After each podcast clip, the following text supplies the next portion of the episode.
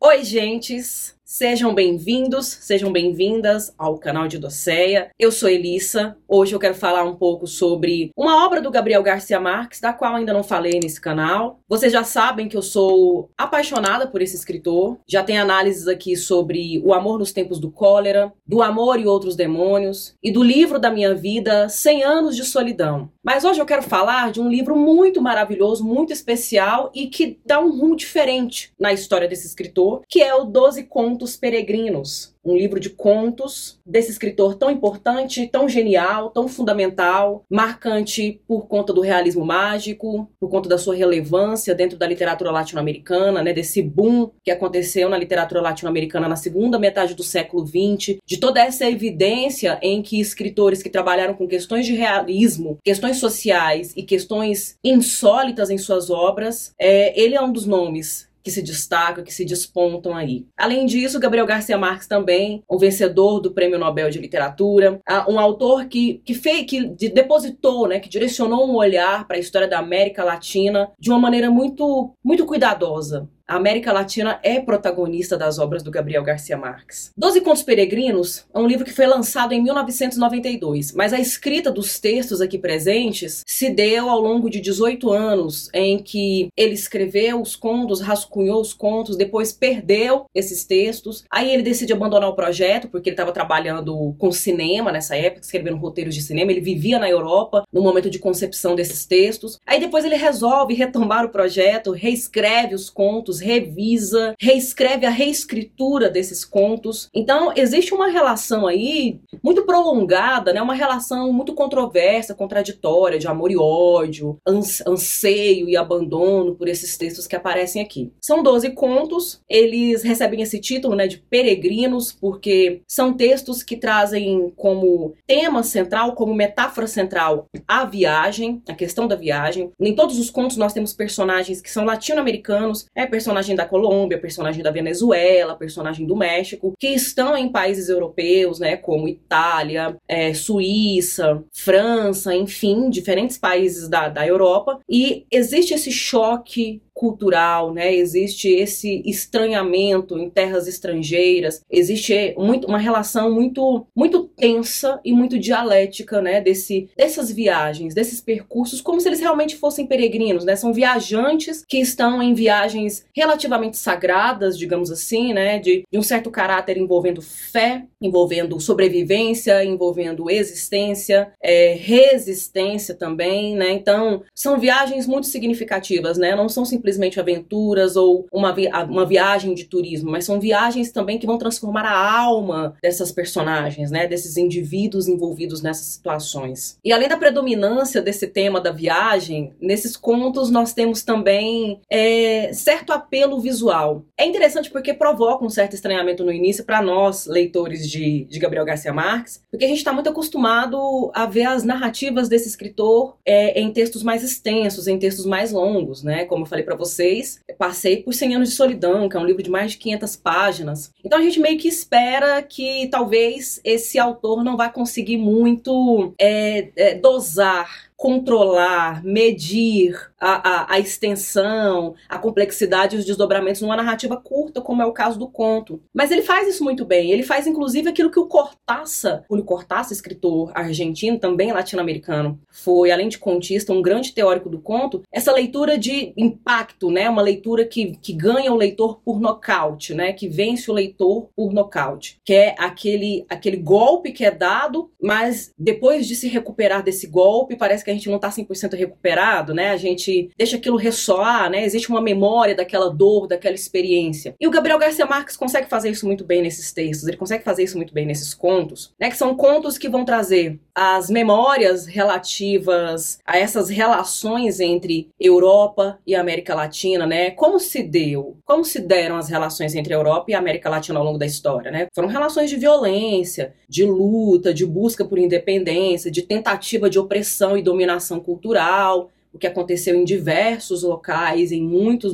em muito momento, durante muito tempo, né, no, no período de colonização. Aí vem a questão também de xenofobia, é, a questão do, do, do, estar deslocado geograficamente, né, porque muitas pessoas saem de suas terras natais, né, de suas terras de origem, para ir para um país europeu por conta de uma missão, digamos assim, e ao chegar lá enfrenta uma série de obstáculos, de incompreensão, e não só uma compreensão no que diz respeito ao idioma, no que diz respeito à linguagem, né? Porque muitas vezes é, é um mexicano que sai daqui para ir para Itália, né? E na Itália não fala espanhol, na Itália fala italiano, e aí esse, há essa dificuldade, essa diversidade, mas também por um choque cultural, por um, um sentimento de preconceito racial, de preconceito cultural, territorial, né? Às vezes até um certo toque de xenofobia. Em alguns textos a gente percebe que certos personagens é, recebem esse olhar mais pejorativo de forma mais explícita, mais clara, ou às vezes de uma forma muito, muito velada, né? Muito sutil, mas ainda assim de uma maneira violenta.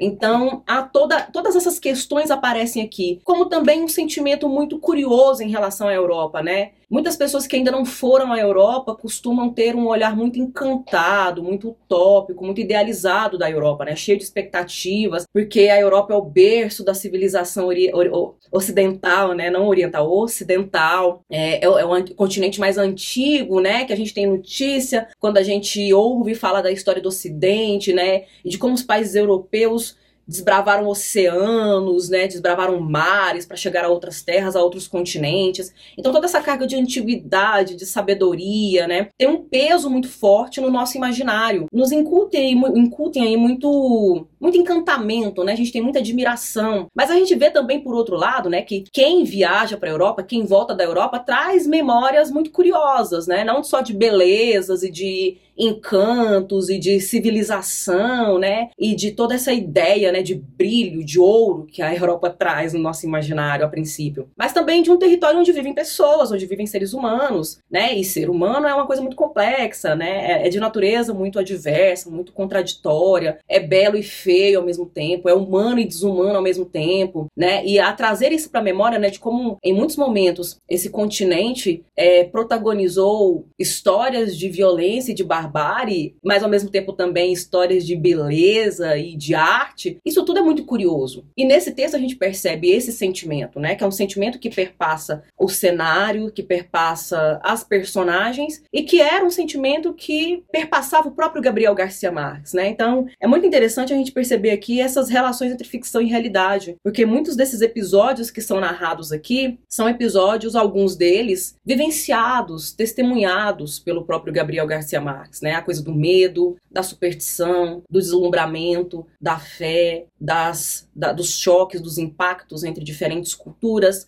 diferentes idiomas, diferentes é, regiões, diferentes tempos, né, memórias distintas, diversas também. É, são textos que são muito poéticos, muito literários, como poderiam ser, né, se, se tratando de Gabriel Garcia Marques, mas muito humanos também, né, mas muito históricos, muito vívidos, muito memoriais, no sentido mesmo de documentar a experiência humana na Terra. E além da questão da viagem, né, de todos esses elementos que são políticos, históricos, geográficos, sociais, muito presentes na obra do Gabriel Garcia Marques e que correspondem muito bem ao realismo que a obra dele carrega, eu não posso também deixar de falar dos elementos mágicos, né? Porque, afinal de contas, nós estamos falando de um dos maiores escritores do realismo mágico do século XX. É, o mágico remete a um quê de fantástico, de fantasia, a um quê de absurdo, né? De elementos insólitos presentes nas narrativas. Então, a gente tem narrativas que acompanham percursos reais reais, né? A gente poderia até fazer uma cartografia de certos locais que aparecem aqui e localizar em mapas europeus, mas também há elementos que são inexplicáveis, há elementos que permanecem abertos, que nos deixam em reticência, né? Algo que também é muito típico da narrativa do Gabriel Garcia Marques e que corresponde alegoricamente ao fantástico da nossa existência, da nossa sobrevivência, é, do perdurar da humanidade na face da Terra diante de tantos acontecimentos absurdos, né? Que muitas vezes a realidade pode ser mais absurda do que a imaginação, do que a ficção, né? Na vida real, às vezes acontecem coisas que são mais inexplicáveis do que acontecem no mundo dos pensamentos, no mundo das ideias. E aí, nesses 12 contos, né? Cada um deles tem um título muito interessante que poderia meio que ser um recorte dos, dos textos. O primeiro, Boa Viagem, Senhor Presidente. O segundo, A Santa. O terceiro, O Avião da Bela Adormecida. O quarto, Me Alugo para Sonhar. O quinto, Só Vim Telefonar. O sexto, Assombrações de Agosto. O sétimo, Maria dos Prazeres o oitavo, 17 ingleses envenenados, o nono, Tramontana, o décimo, o verão feliz da senhora Forbes, o décimo primeiro, a luz é como a água, e o décimo segundo, o rastro do teu sangue na neve, eu destaco Só Vim Telefonar, é um dos textos mais impactantes, né? a história de uma mulher que fica com um carro enguiçado na estrada, vai pedir ajuda, embarca num ônibus para pegar carona até o local mais próximo onde ela pode fazer um telefonema e buscar ajuda, mas esse ônibus, na verdade, está levando ela para um hospício, para um sanatório. E ali ela passa por uma transição, por uma transmutação muito forte e ela recebe o estigma da loucura. E o que é ser louco, né? Um texto que nos faz, nos faz perguntarmos, né? O que é a loucura? Né? A loucura é realmente uma patologia, uma, uma condição triste